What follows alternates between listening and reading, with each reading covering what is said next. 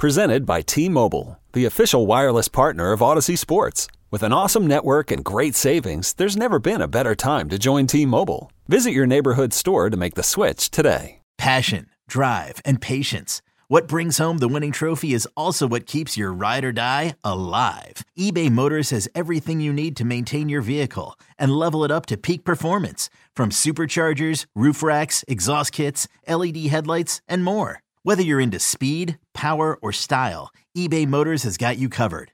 With over 122 million parts for your number one ride or die, you'll always find exactly what you're looking for. And with eBay Guaranteed Fit, your part is guaranteed to fit your ride every time or your money back. Because with eBay Motors, you're burning rubber, not cash. With all the parts you need at the prices you want, it's easy to turn your car into the MVP and bring home that win. Keep your ride or die alive at ebaymotors.com. Eligible items only. Exclusions apply. Swinging a drive, right field and deep. Back goes Aquino. It's got a chance. Gone. Get out the tape measure. Long gone. Fly the W! Cubs fans, it's time to fly the W with Dustin Rhodes and Paul Crawly Jean. You are listening to the Fly the W670 podcast. It's season two. It's episode 36. Cubs massacred in Minnesota. Don't forget to listen, download, review. Most importantly, subscribe to our podcast and follow us on the socials. Fly the W670 on Twitter, Instagram, Fly the W on Facebook. Of course, you can email us flythew670 at gmail.com. Crawly, how are you on this Monday afternoon? Well, it's Monday and the Cubs got demolished, so I'm not doing so great. Yeah, you and I said uh, two of three, I think we both predicted. And uh, I think I might have even said, don't be surprised if the uh, Cubs were able to sweep this thing. Let's get into uh, game one. And that was on Friday night. It was an Apple TV uh, Plus broadcast Drew Smyly versus Sonny Gray. Yeah, the Cubs are going to take this one six two. I was listening to the Mully and Haugh show this morning, and I was listening to you guys talk about that. And um, anyone that listened to that great interview we had with Michael Cerami from Bleacher Nation um, on our last podcast, that's what you're getting when you get that Apple podcast, the clear picture, the the 10, 1080 picture. I mean, that's what Marquee does not have yet. So, you know, if you were looking on your phone and, and the cool thing is you get to you can listen to Pat and Ron on that as well but the picture is just so dynamic if you have a 4K TV. So it was a fun game to watch, a great pitching duel between uh, Gray and Smyly. Uh, Sonny Gray looks fantastic. I don't know what he dipped into Fountain of Youth or what, but he went 5.1 innings. He gave up four hits, one run, one walk, and nine click Ks. At one time, he struck out six Cubs hitters in a row. Now, to me, Drew Smyly looked just as good. He went six innings. He gave up four hits on two runs, one walk, and four Ks.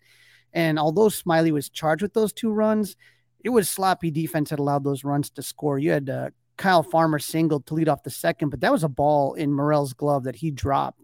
And they originally called that an error before the score changed it to a single. I don't know why they did that.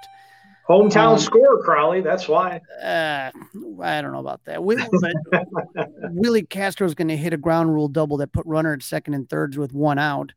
And then Michael Taylor reached on a fielder's choice when he hit one to Wisdom with the infield in, and the throw was wide, and Yan Gomes couldn't catch it. So that allowed Castro to score. So that easily should have been three outs right there. You know what I mean? Absolutely right. Yep. Defense was not as good as you would hope. No, and Alzolay continues to me to look like the best option out of the pen. He threw two scoreless, and then Mark Leiter finished it up. So as of right now, those are the two guys I trust in the eighth and ninth inning, and and, and nobody else makes the list. Yeah, there is some doubt right now in that bullpen, and we'll see uh, how they adjust it as they uh, get down to Houston. We'll get into that in a little bit because the uh, bullpen definitely used quite a bit in games two and games three. But let's talk a little bit more about the uh, where the Cubs got their offense from in this win on Friday night. Yeah, Gray had them uh, absolutely struggling. You know, they they actually one positive moment, Dustin, that we talk about runners in scoring position in the fourth. Dansby Swanson led off with a walk, and Ian Happ doubled to put runners at second and third with no outs. Now Cody Bellinger grounds out to the pitchers, and runners do not advance. But Seiya Suzuki hit a sac fly to pull the Cubs within two one. To me, I thought that was like a big at bat with runners in scoring position because you know the Cubs have been struggling so badly in that, and to see him actually get a run out of that I thought was a big deal. You know, you wish you would have gotten both runs in, but just getting one to me is just a step in the right direction. Step in the right direction. I mean, Seiya is still batting fourth or fifth, depending on the day, and he's getting guys on base in front of him. So it was about time that he actually put a ball in play that actually did something, which in that case it did, and every run mattered. Right. And the Cubs fought back in the seventh inning with one out. Wisdom singled, and Matt Mervis, who had been going through some growing pains, he doubled to tie the game at two. Trey Mancini and Gomes hit back to back single. Mervis scores, and the Cubs took a 3 2 lead. But then Chris Morel adds some insurance runs with an unbelievable two run home run that landed in the second deck of Target Field, 429 feet. Uh, the Cubs would add one more for a 6 2 lead. So you're thinking to yourself, okay, some runners are scoring position, some some Morel magic, and things are looking good. And now you got the series opener, and you only need one more to get the uh, get the series win, but uh, not to be. Yeah, I was feeling really great after that, and part of it was uh, enjoyed the company I was with, watching the game, enjoyed the picture. The picture was, as you mentioned, just just outstanding. So um, if you've got the means and the ability, I highly recommend catching a game because it really, really delivered. All right, game two, Saturday afternoon. A little bit of a rain delay in that one. Hayden Wesneski, Joe Ryan, the matchup. This is the one that scared me because I just thought the Cubs didn't match up against Ryan. Uh, Cubs lost this one 11 to 1. It was a disaster. We're hoping we are hoping that Hayden would continue to progress, and unfortunately, he took a major step back in this one. He went five innings pitch, gave up seven hits, seven runs, one walk, five Ks, and four home runs. That's the problem right there. The four long balls, Crawly. That's what really hurts. Yeah, it hurt especially because there was runners on base with those two. So Wesneski gave a three-run homer, a two-run homer, and two solo home runs. So you know it, it's there's issues here, and and Brad Boxberger also struggled going two thirds of an inning, giving up three runs on three hits and two walks. Now you and I had talked in the last episode about Hayden going back when Hendricks is healthy. According to our friends over at Bleacher Nation, lefties are now hitting a whopping 325, 366, 662 against them with a 44% hard contact rate. So I don't have any problem sending him down to the minor leagues. It's not like some major punishment that's happened to everybody, including Greg Maddux in the past, but he has to have some some other pitch against lefties you know whether whether whether it's a changeup whether it's a more consistent cutter whatever it is it has it has to be a change that happens. And so you know hendricks we'll talk a little bit more about him later but he's looking better and better. And and, and i think that hayden would do well in a less high leverage situation working on some of those pitches against lefties.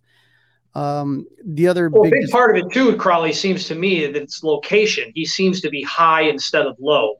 When he's missing he's missing high and i think the hitters are taking advantage of that Right. Eh, what what you're seeing too is a lot of uncompetitive pitches. So it's like the pitch, you know, usually it's hard because pitchers only or hitters only have like a split second to make a decision sometimes. But like some of these pitches by Hayden, they're balls the moment he leaves his hand. They don't even have to worry about it.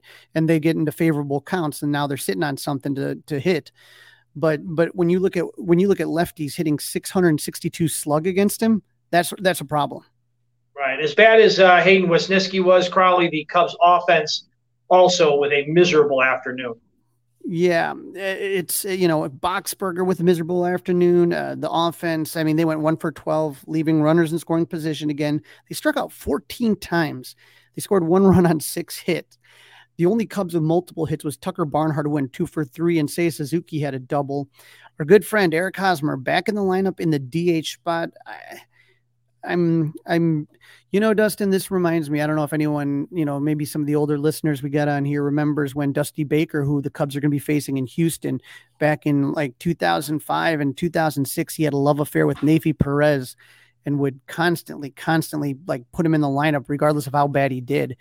This is just getting irritating. I'm just you know if if he can't figure out when to put him in the right spots, then just DFA him. I don't care at this point. I don't care if it's bad for business. I don't care what they promised him. He's getting his money. That's what his promise is. You got you get your paycheck. And, yeah, and, he gets it no matter he gets the paycheck no matter what. It, it's it's also like that he's DHing, right? Like if maybe if, if you you could sell me on his defense, maybe, maybe. But when you're DHing him, he obviously isn't providing any defense. So, you know, let Matt Mervis DH and let Hosmer play first base if you're going to have him in there. Either way, he goes 0 for 3. He gets ejected arguing balls and strikes, and then his best friend David Ross joined him in the eighth. So they got to maybe talk about what a great teammate he was for the remainder of the game. Got some chicken wings and a beer, huh? Right. All right, game three, Mother's Day. Marcus Stroman on the mound. Yeah, so this is the one I think that threw me off more than anything. I thought game one was a toss up. I thought game two, the Cubs were not, didn't have good odds on that one. And then game three, I figured, you know, Stroman's been doing so well and Louie Varland, you know, nothing big, but Marcus had his worst start of the season going 2.2 innings, giving up seven hits, six runs, two walks, and 3K and one home run the bullpen was just as bad, Dustin. Uh, Rucker gave up two runs. Merryweather gave up one run. Fulmer gave up three runs. And then your favorite, Miles Mastrobuoni, as a position player pitching, decided to give up four runs. And it was just an absolute embarrassment. That the really shouldn't count against the bullpen, by the way, the Miles Mastrobuoni no, I'm, I'm, not counting that. I'm not counting that. But there, there's other issues that go along with that as well. Um, the offense did nothing. They scored three runs on six hit. Morel hit another monster home run, and Suzuki hit one as well. Madrigal had an RBI, and Matt Mervis had two hits. All three of Morel's home runs since he's been called up have been over 400 feet. These have been no doubters but the Twins put up 27 runs in two days on Saturday and Sunday, and they scored 29 runs against the Cubs at Target Field, and that set a record for a three-game series. The ballpark's been open for 13 years. Yeah, but, well, eight know, home runs, right? Eight home runs combined between Saturday and Sunday as well. Just awful. But here's the thing, Dustin, that I'm looking at, and that has me nervous here is – you know, you said Mastrobuoni doesn't count, you know, and I, I, get that, but you have now three pitchers in the pen with ERAs over five. You have Boxberger with 552, Merryweather with 614, and Fulmer with 675. And when you're talking about those guys, those guys were supposed to be the back end of your bull, your bullpen right now, and they're getting absolutely crushed. And they're all disappointing, but does one stick out more than the others? I, for me, Crawly, it's Boxberger. I definitely expected bigger things from him.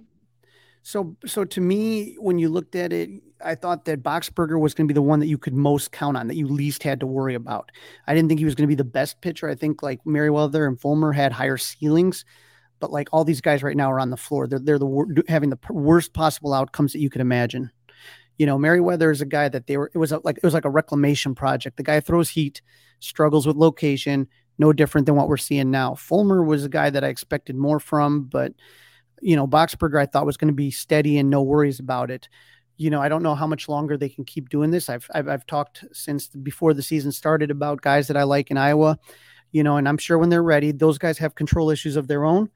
Um, like I said, that's just part of the frustration I had when they didn't give Jeremiah Estrada a chance to, to at least show something. You know, I've seen what these guys can do and I'm not impressed. Let, let's try somebody that can do something. So uh, this bullpen has got to get straightened out in a hurry.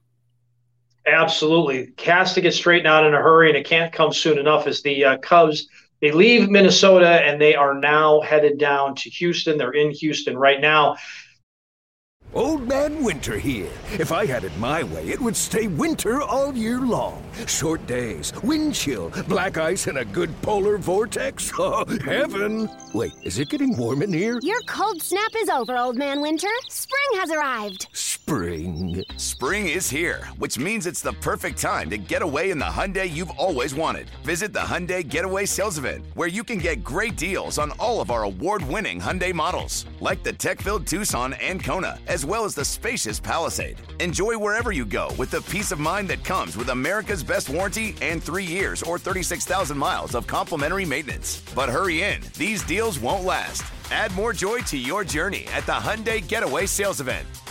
Now get 0% APR or up to 1500 bonus cash on the Hyundai Tucson. Now, during the Hyundai Getaway Sales Event. Offers end soon. Call 562 314 4603 for details.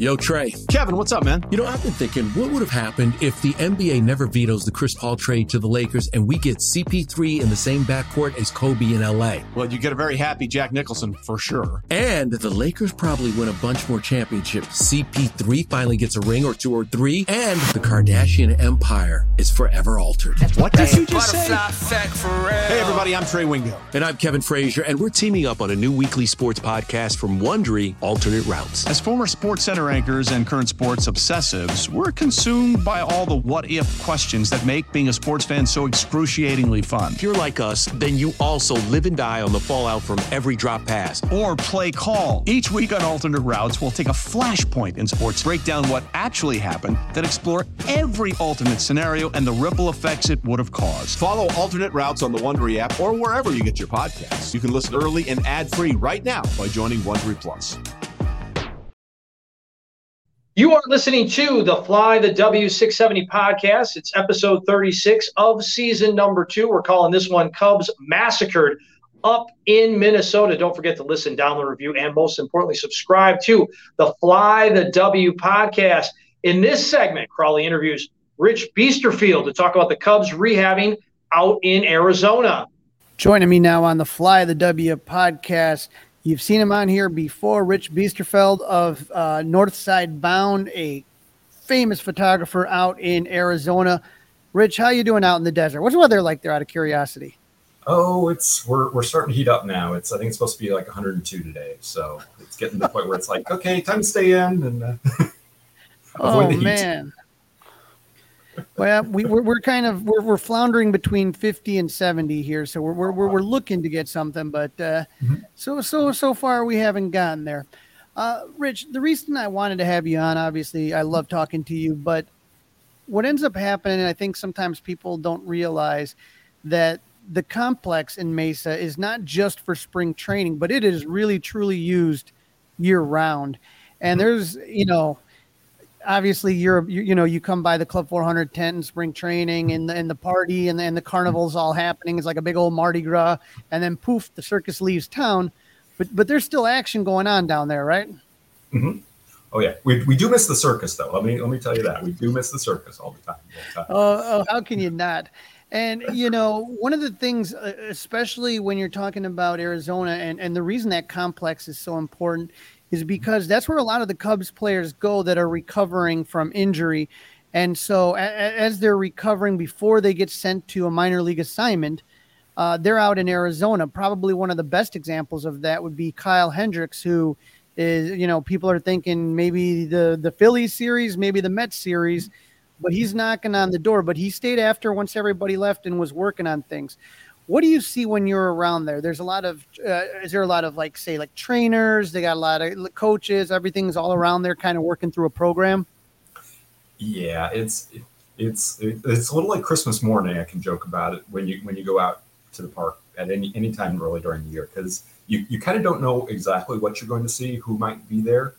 Because um, I just had that the other day. Even uh, one of the guys from the minor leagues, Jake Reindl, um, I saw had been put on the IL for Tennessee but then all of a sudden Jake's in camp uh, working out just because of the facilities and things. So, um, you know, sometimes you see guys, sometimes you'll see, I'll see on Twitter that a certain player is around, um, but, but I don't see it. Um, for instance, like you mentioned, like Kyle Hendricks, Kyle was around, I think he was around the complex pretty much since he went on the IL last year, but it really wasn't until spring that I saw him like out on the field or anything. But you know they've got uh, top-notch facilities out there as far as you know the weight rooms the all the all the equipment and everything just to help them recover and strengthen and get better so um, it's not unusual not to see guys but but like i say a lot of times you do see the guys out working out in their different groups well, that's the thing. You know, there are certain guys that, you know, you sit there and you're like, oh, what happened to that guy? And one of the first guests we ever had on Fly the W was Tyler Schlaffer, and this is if, if people, I'm, I'm, showing some pictures from Rich up here, and you can find them at Beast on Twitter at Beast22. But Tyler Schlaffer, uh, he was with uh, Myrtle Beach Pelicans last year. Did he ever mm-hmm. get promoted up to South Bend? Um, he, I, I can't recall for certain. I think he might have been been in South Bend for a little bit. Yeah, like like, like a, and then all of a sudden he, he had an injury. What ended up happening to him? Um, you know that it's it's interesting with the minor leagues. You don't always hear what the injury is, and I can understand that you know with respect to privacy laws and all that. But uh, I was talking to Tyler this spring, and I finally did ask him, you know, hey, what happened? And uh, Tyler did have to have Tommy John surgery. Um, mm. He did hmm. confirm that to me, and but um, he is back. He's he's started like light throwing now, so um, I think he and like uh, Shane Marshall, who was a draft pick last year. I think they're throwing buddies, and they seem to be on a kind of a similar timetable as well. So I'm not sure if they'll be back late this year or um, or if it might be like just instructs or something like that. But I know they are both throwing now. Another guy that kind of tended to make some news here was Ethan Roberts, and everyone remembers that great story. I think he was in spring training, and David Ross tells him that he makes the, that he made the team, and he kind of broke down. And then here's another guy that all of a sudden, you know, he's he's pitching in the majors and the velocity all of a sudden dips. And that was another Tommy John, right? Yeah. Yeah, Ethan had to have Tommy John. I, actually, I've been uh, fortunate. I've gotten to know Ethan fairly well uh, over the last couple of years. And um, uh, you mentioned when he got told he made the big league club. That is one of my favorite memories. I happened to be in the camera well that day and got some pictures of him um, getting that news. So uh, I think Ethan will always be one of my favorite players. Um, just having had the chance to witness that. But, uh, but, yeah, Ethan had Tommy John, I believe was in July of last year. Um, so he's throwing now. Um, when I talked to him a couple weeks ago, I think he's up to like 92 or 93. And he had topped out at 97 last year. So would not surprise me in the least if he comes back throwing harder than he did, which is kind of common with a lot of the guys having Tommy John. Um, when they did his surgery, I think they put in some things um, to actually strengthen the ligament and everything around like a brace, I believe he calls it. Um, but uh, he's gonna he's he's not thrown off a mound yet, but um, I know he's getting ready for his next step in his program because he he had last week off and got to go home and spend some time with his family.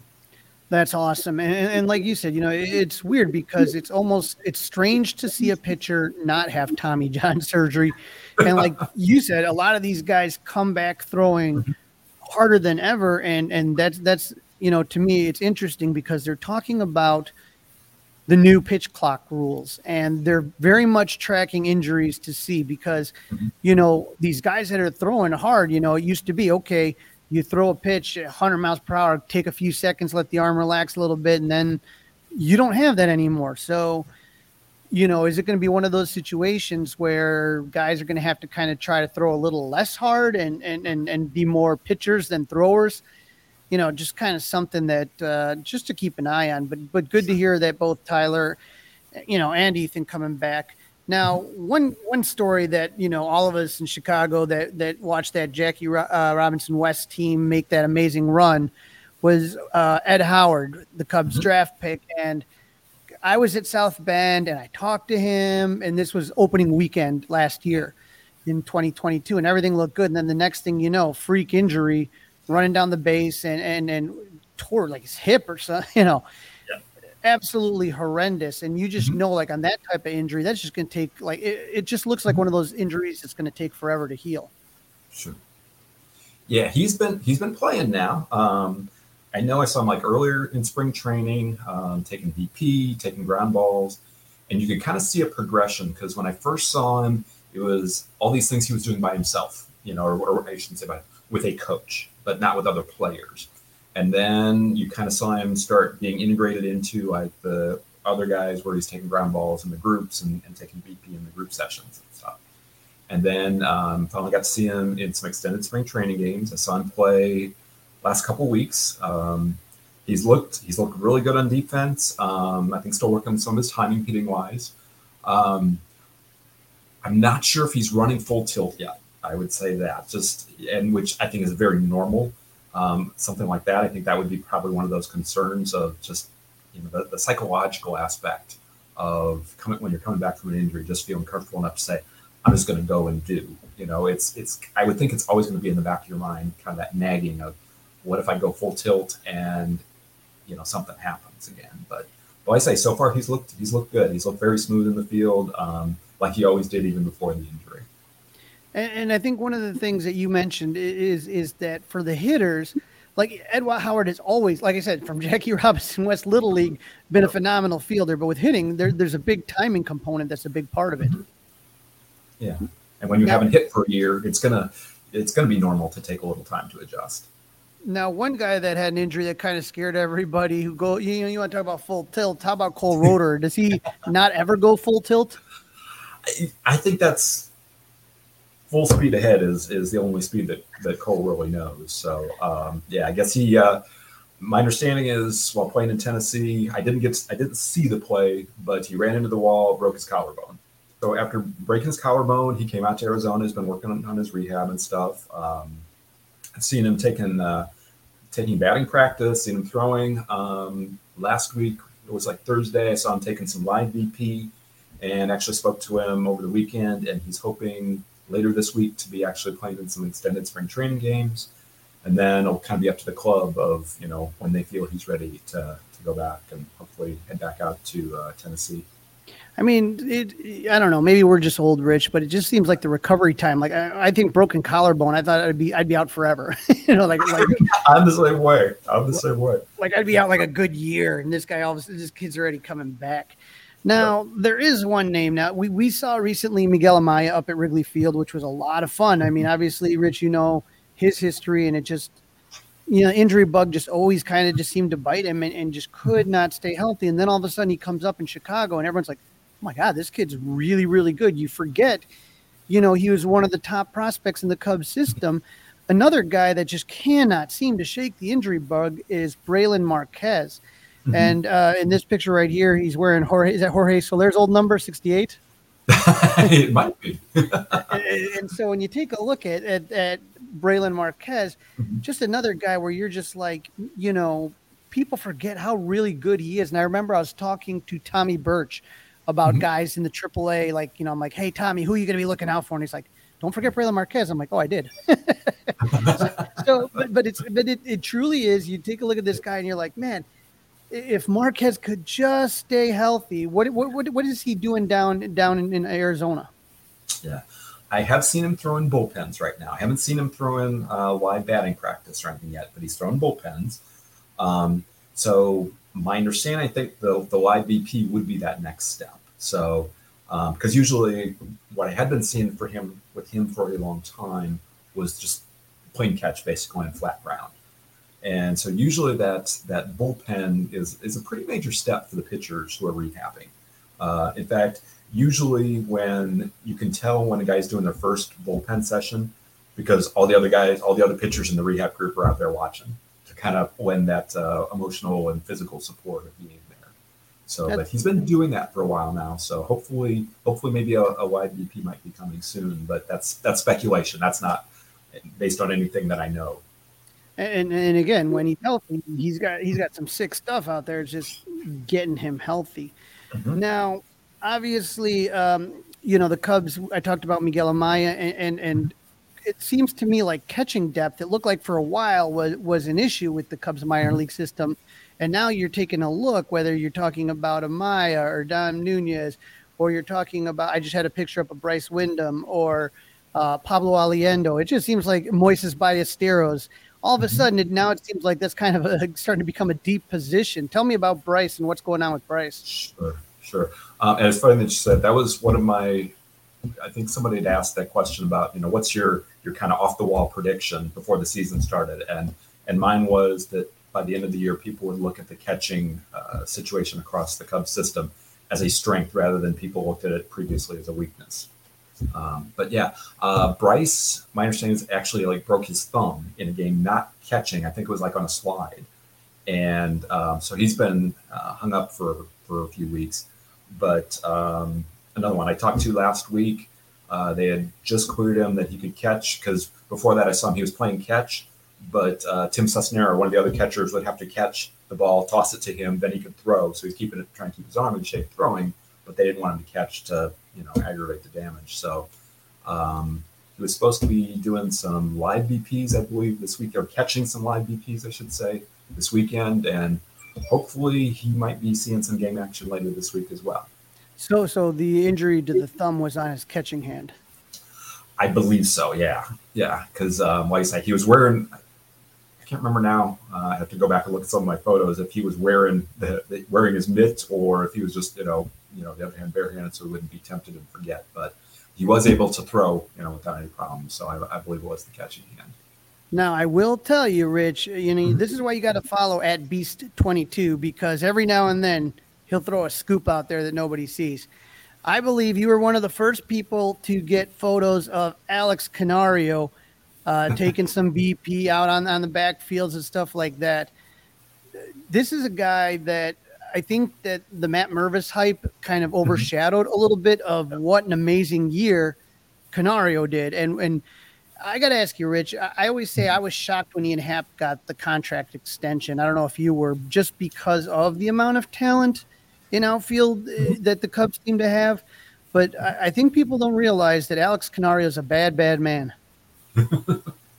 I, I, am in the same boat with you. I mean, I love Ian Happ, a big Ian Happ fan as well, but yeah, I, it kind of caught me by surprise because of the numbers of the Alexander Canario, the Pete Crow Armstrong, uh, Kevin Alcantara, um, you know, among others. Um, but uh, yeah, it's it was it was a little surprising, but I trust Jed and Carter to you know make those calls. That's that's why they're making those decisions, and a fan is not a GM.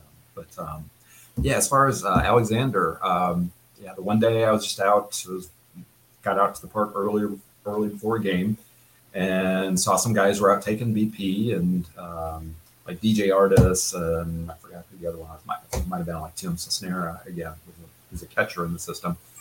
And there was another person out there, and I wasn't sure who it was. And all of a sudden, it was like it dawned on me that it was Canario.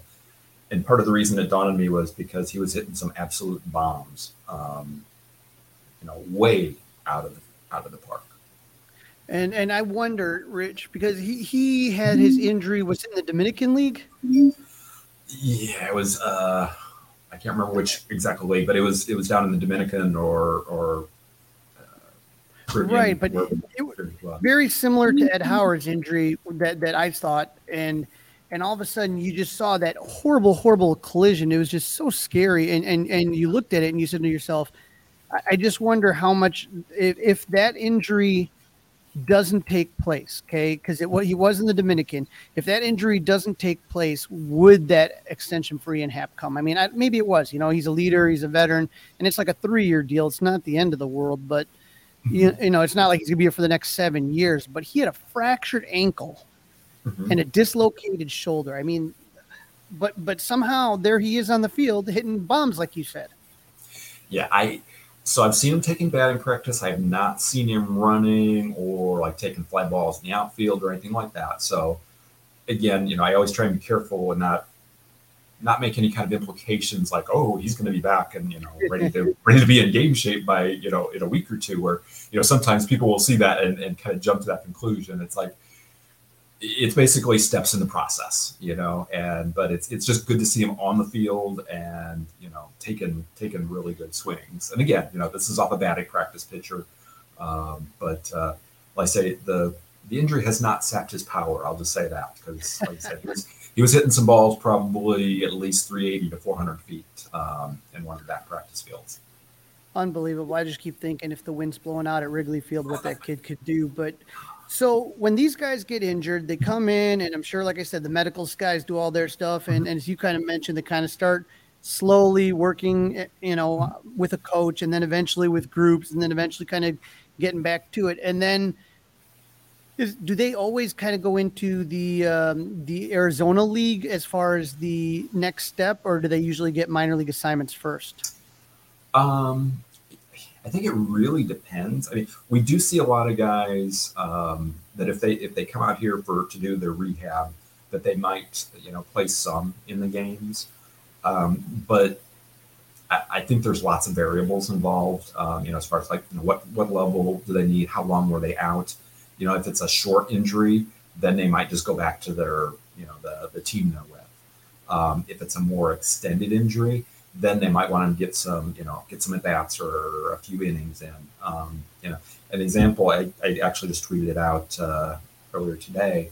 Um, every time I see Zac Leigh pitching, I keep thinking, okay, that's going to be the last time I'm going to see Zac Leigh because they're going to send him back to Tennessee um, because he's been out since the beginning of the year. I think they just kind of want to do a slow ramp up with him um, because he did pitch a lot of innings last year and then even pitched in the fall league. So it was more than he had pitched before. So I think they just wanted to make sure they weren't overtaxing him. But uh, um, in fact, I was talking to his wife on Saturday during the game, and she said, "It's like I don't expect to see you guys." And she goes, "We're just waiting to be told." And you know, it's a reminder that the the leaders of the team they make those decisions, and we don't always understand the all the reasons for what they do, but I'm sure they have some. And and and like we said, there, there's games going on all the time in Arizona. So if anyone's out there, is it open to the public to be able to kind of go into Sloan Park and just watch? Yeah, um, they they normally play Monday, Tuesday, Thursday, Friday, Saturday. Um, now they've transitioned to most of the day games. Um, the the weekdays um, start at eleven, and the Saturday games start at ten, and that is until like the last week of the season. Um, then they'll, they'll switch to night games in preparation before the Arizona Complex League starts, and then the Arizona Complex League starts. I want to say June fourth or fifth, um, and then that's primarily night games. Well, it, it, it's it's always something fun going on in the desert. Rich, I appreciate you hopping on. Why don't you tell everybody where they can follow you on Twitter and Instagram? Sure. Um, my handle on both Twitter and Instagram is uh, Beast B I E S T twenty two. Um, so I, I, usually get out to the complex a couple times a week and usually try and share some of the photos that are coming along. So, um, and I've seen your photos, like I said, and you're writing in Northside Bound, and I've seen your photos used by everybody and their brother, which is why you get the nice wa- watermark there because we got to do that, right? But uh, yep. Rich, I appreciate talking to you. You know, I, I hope to see you maybe out in Wrigley or who knows, maybe our cross paths at South Bend or some other fun location hopefully one of these one of these times we're going to connect up in one of those spots too. All right, Rich, you take care, bud. You too as well, Crawly. Thanks. Great job with the interview, Crawly. This is the Fly the W670 podcast in season two. It's episode 36. We call it Cubs Massacred in Minnesota because unfortunately that's exactly what happened. Cubs dropping two of three, and the Twins scoring all kinds of runs, hitting eight home runs combined between Saturday and Sunday's two losses. Crawly, before we start previewing what's going to happen starting tonight in Houston, let's talk a little bit about some roster moves. Yeah, before the game on Friday, our worst nightmares were realized when Nico Hoerner was placed on the 10 day IL. I, I, I kind of figured that that was going to happen with those day to day ones, and he already missed three or four games. You might as well just let him rest it out a little bit. But uh, they called Miles Mastrobuoni from AAA, which I know you were excited about. So not only was he able to play some outfield, he was also able to pitch some and that went swimmingly. Um, Nico will if you're not watching the video, I rolled my eyes in an effort to have got me another detention in junior high. Nico will be eligible to come off the IL on May 19th on the start of the Phillies series. Uh, Brandon Hughes was also activated from the 15 day IL. He got some time this weekend. He gave up a run and he had another good outing. He had a, another outing. He came out and he looked better. But Javier Assad was optioned to Iowa. I wouldn't be surprised that the next time we talk that we are talking about Javier Assad back up with the big club after the amount the bullpen was used this absolutely I, I hope we see that in during this houston series Crawly. let's talk some uh, injury report news some positive things coming out of the iowa cubs where kyle hendricks pitched on sunday yeah, he pitched on Sunday for the Iowa Cubs and he went five innings pitched, six hits, two runs, four Ks, two walks. He threw 79 pitches, and a couple of those hits came at the end. But in his last two starts, he has a 1.80 ERA. So when we're looking at this here now, I think that we're looking really, really close at, at the possibility of Kyle Hendricks. You know, when you're talking 80 pitches, that, that that's pretty good, say for like an April start, you know, and you hope to push him a little bit further as as as the you know season gets going. But for him, I mean, if he is not up in the Phillies series, I think there's a for sure a chance that Kyle Hendricks pitches against the Mets in uh, the 23rd through the 25th on that homestand. Okay, that that would make sense to me. Yep, that would make that would make a lot of sense. Um, and, then, and, at that point, we probably see uh, Hayden sent down. Right, we, he'd be the one that would get sent down in a corresponding move. All right, before we preview Houston, Crawly, we had a Sunday starter Marcus Stroman in the news, according to our friend Maddie Lee of the Sun Times. Marcus Stroman talking extension with the Cubs. Yeah, so Marcus Stroman has an opt out at the end of the year. It's a three year contract with the opt out after the second year, and you know he he said I've been open with the front office, been very vocal. I want to be here. I want an extension. That I don't want to honestly make it to free agency. But I'm also confident in my abilities in free agency. I'll always bet on myself. And so he added that he truly loved everything about the organization, but someone who's going into year 10 in the big leagues, I value that. And I love going out in the buzz of Wrigley every time. I go out to pitch every fifth day. The organization, top down, how they handle the players, how they handle the families, how they operate. I love everything about it. So I would love to be a Cub for honestly the rest of my career and sign one more deal and be done. Um, what were my thoughts? reaction, Crawly, is I- am okay with that. And he, if it's kind of team friendly, like what happened with Ian Happ, who also laid his heart out there and said he wanted to be a Cub for forever. I just wonder if this is a reflection now of what's happened in the last couple starts for. I think I think he does want to stay here. I think obviously Chicago's a big city and and Marcus enjoys playing in that kind of market, big city market. I think he um he's an entrepreneur and he's doing a lot of things within the city. I think Chicago fits him well. The fans love him. Every time he comes out, he gets the bleachers all pumped up. I truly see that, but I don't think Marcus is the kind of guy that's doing any hometown hometown discount for anyone, especially when you talk about his age. when you talk about his age as well, this is this is his last contract that he's going to be going for, at least as far as a big contract. All right, Crawly. Let's talk about the Astros, the defending world champions who are just in Chicago, took two or three from the White Sox, and now starting tonight down in Houston. Uh, the Cubs are down there, and uh, let's look at their roster a little bit, talk about some key additions, some key losses for that team. Yep, as you know, last season the Astros were the best team in baseball, going 106 and 56 and winning the World Series for old Dusty Baker, my nemesis. I did not want him to win it, but he did. Uh, the Cubs did not play the Twins last season. In fact, because of all the COVID and everything that happened, the last time they played the Astros was 2019 when the Cubs lost two of three against the Astros in Houston. Used to be, you remember, Dustin, they used to play the Astros a lot when they were in the NL Central. So it's it's weird to not really see them play. I mean, for me, it was weird to see that they hadn't played since 2019. Yeah, it's a little bit surprising. You forget about how much things shifted during those uh, COVID years. Obviously, one of the big additions was the former first baseman DH for the White Sox, Jose Abreu, now down in Houston. Yeah, they had they, they got Jose Abreu, and and, and oh, he's a traditionally slow starter. You, uh, they picked up right-handed pitcher Rafael Montero, and then Michael Brantley is always a great player.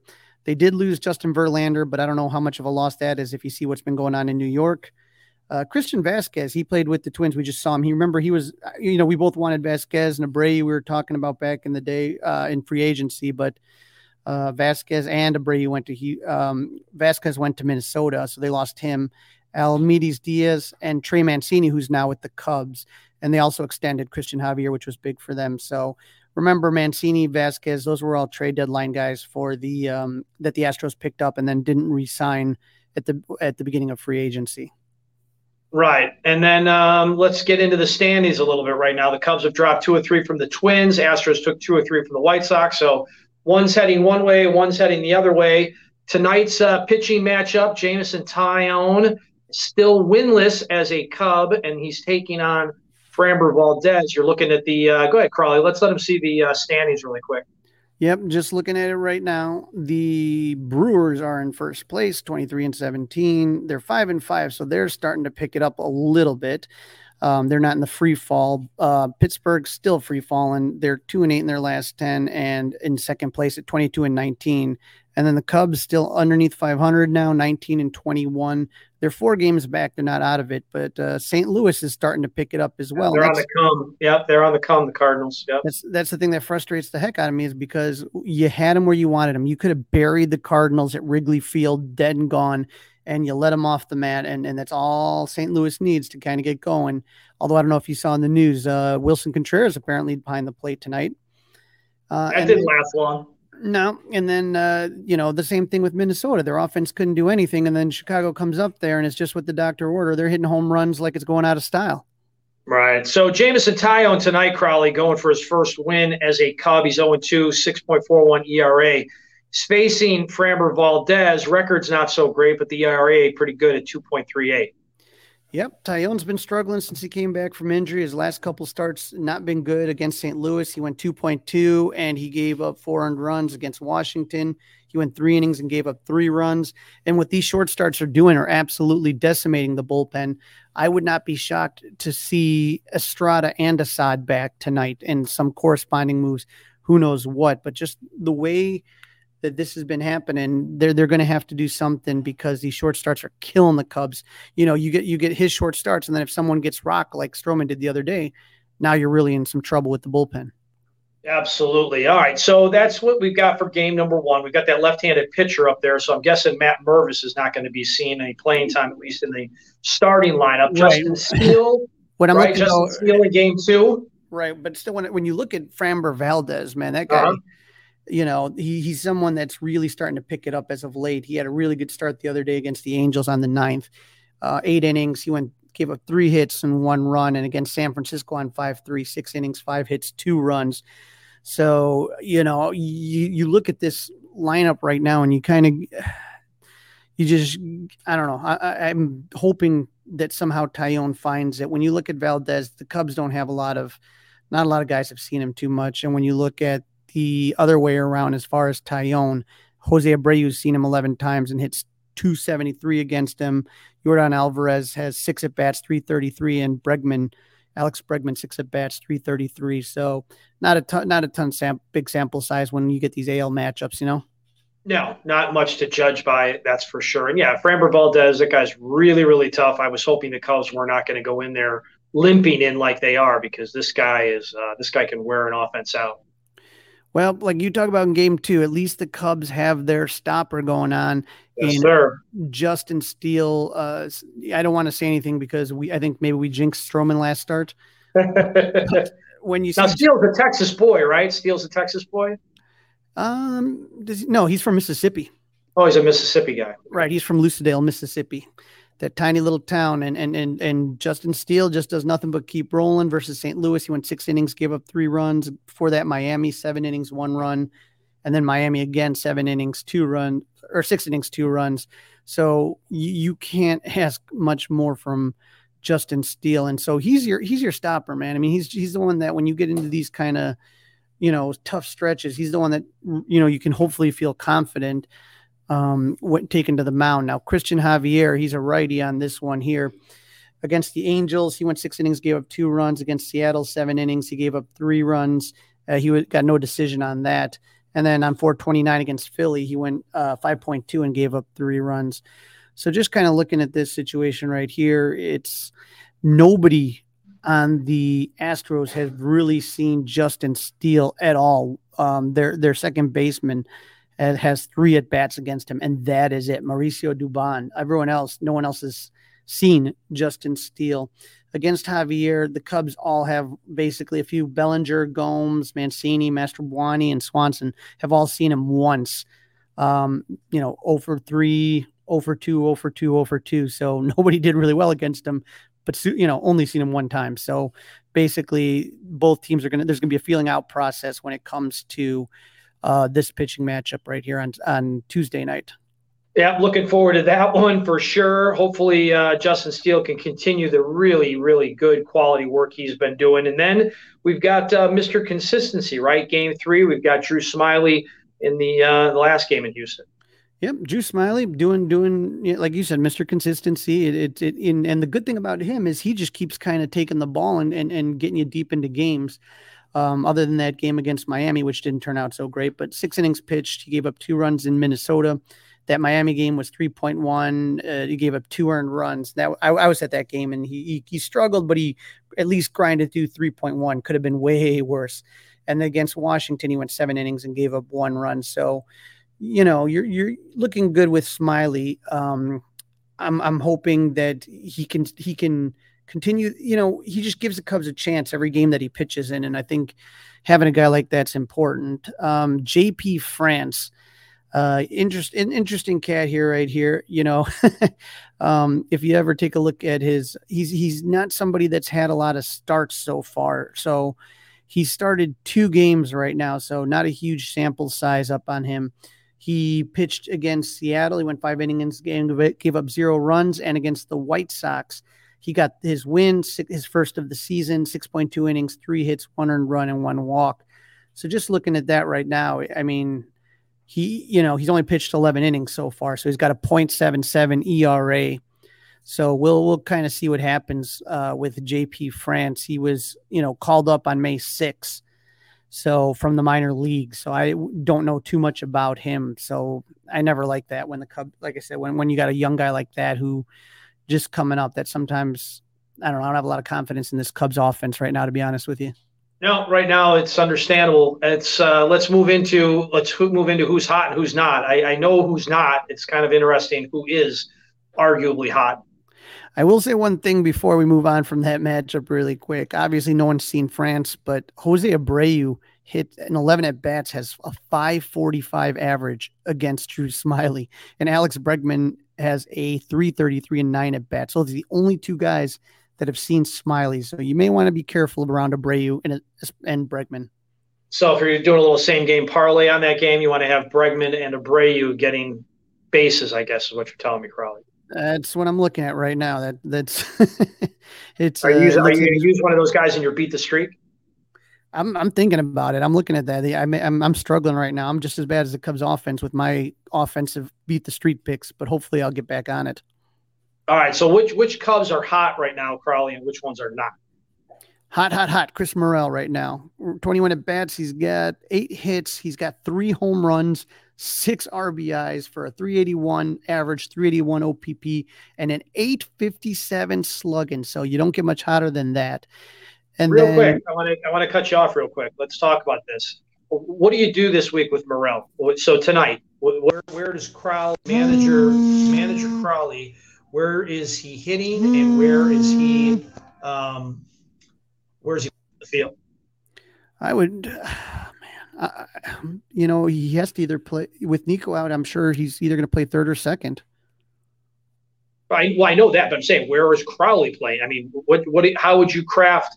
How would you craft I would, tonight's I would, I would do put you, him, wisdom, would, do you have wisdom DH tonight because you don't want to have Matt Mervis in? Is this is is this the night to have Eric Hosmer playing? Who's playing first base tonight? Is Wisdom playing for? I just think tonight gets really interesting with the uh, with the lineup. And right now, I don't see how you can have Mervis sit on the bench. Uh, Oh, I'm sorry, I- I, I don't see how you can see Christopher Morel sit on the bench. I would, if it was me personally, I would have Morel at third. I would have uh, Wisdom as a DH, or no, I'd put, I'd God, I'd put Wisdom at first. Have Mancini DH go some some route somewhere around that route. Okay. All right. Sorry. Sorry to put you on the spot there. All right. Who's not? And uh, your your candidate here, boy, he is. Wait, wait, like, wait, wait, wait. You can't, you can't, you can't skip. Seiya Suzuki is hot, man. I mean, I mean, Is he hot? I, I gotta, I gotta disagree with you there. Is he hot? It's more like about damn time because he hit a home run and a meaningless, a meaningless home run. He got a sacrifice fly. He's hot. he's got 16 at bats, five hits, three doubles, He's, maybe he's smoldering. I don't know about hot. three doubles, one home bro. run, three RBIs. He's you know, 313, 455, 688 slug. That's pretty darn good. Well, let's let's see it keep going. Let let's see it keep going. Little. Okay. He's smoldering. To me, he's smoldering. And then when we go to the knots, you're looking at Cody Bellinger. He is struggling, ladies and gentlemen. One for his last 17, I was wondering if he was playing. and he's hitting 0.059, 0.150, 0.059. And guys, this is where, if, if you remember, I think people just got to kind of slow slow their roll when when guys do good and getting ready. Everyone was about ready to give Cody Bellinger a five year extension. Yeah. I with a hundred million dollar price tag. Yeah. Right. Can can everyone just slow the baseball is a game and I know nobody likes to hear it and that's not the way things go this day, but it's it's not based on small sample sizes. You just don't do I mean that's just not how you operate and and I thought that the extension talk was silly to be honest with you because you know a guy just had a, a hot streak. That that's ridiculous. So Matt Yeah, Mervis I mean, I, I am one of those guys, Crawly. I, I talk about this, you know, five days a week on the Mully and Haugh show, two days a week with you. Happy to be doing it. So I do live in the in the right now in the present. Right, but then you would have been furious if you signed a big contract and now you got to you're watching this guy for five years. Oh, absolutely, right. 0.07, Yep. You know, Yeah, and, he- and I don't disagree. I don't disagree. and I just hope he snaps out of it. And and but just um, with all the outfielders, I have no I have no desire to see Cody Bellinger on the team next year. And all I want him to do is just get hot around July and August, and then and then be able to get a good return for him. Or I'm sorry, in, in June or July. That that's my I'm goal. with you there. I'm with you there. I think that's the way to be. Now, when you take a look at the hot, hot, hot for the Astros, You're looking at Yordan Alvarez, left fielder. He's eight for his last 23. He's got uh, two doubles, two home runs, six RBIs, uh, slashing 348, 400, and 696. So pretty impressive on that one right there. Also, I mentioned Mauricio Dubon earlier. Um, six for his last 19 with two RBIs, slashing 316, 350, 368. So he's not crushing the ball, but he's one of those guys that's going to get on base and cause problems. And Jeremy Pena, same situation, almost identical numbers. So watch out for those guys. As far as not, and I hate to say it, Dustin, because we got Carlos Correa cooking last time. Yeah. Uh, Jose Abreu, three for his last 20, 150, 190, 200, no home runs, one double. So, uh, you know that in his time with the South Side, Abreu, you loved, love, love, love to feast on Cubs pitching. I remember one time he did a number on Jon Lester. Ooh, but uh, th- that was many, he's had some years. great stats against the Cubs over the years, especially at Wrigley Field. Yeah, that was many, many years ago. So let let's let's see what happens, and hopefully we can, uh, you know, get you know he's not the same guy older. Hopefully the Cubs can get to him, but I always get nervous when Jose Abreu's taking at bats against the Cubs. All right, Crawly, prediction time. We got to boost the energy here, buddy. You seem really down, like the Cubs really have taken all the air out of you, my friend. I'm gonna let you go first this time. What are you What are you thinking? I got the Cubs taking one out of three. I got them taking the Steele start. Yeah, and this is one of those. We had too many of these in season one, Crawly, where I would say just don't get swept. This is the first time this year I'm going to say just don't get swept, and I'm with you. The Justin Steele game is the game that I am uh, most confident in. So Crawly's got him going one out of three. I've got him going one out of three. That's a wrap. Don't forget to listen, download, review, and most importantly, keep subscribing to the Fly the W podcast. Follow the socials, Fly the W on Facebook, on Instagram. You can email us, flythew670gmail.com, and continue to watch us. We thank the YouTube watchers by subscribing to the 670 The Score YouTube channel. That's a wrap, Crowley. Have a great rest of your week, and uh, hopefully by the time we get together on Thursday or Friday, the Cubs are uh, not limping to their next destination, which I believe is Philadelphia. It is Philadelphia, and one one good note: last time facing Dusty Baker, so go Cubs! It's all over.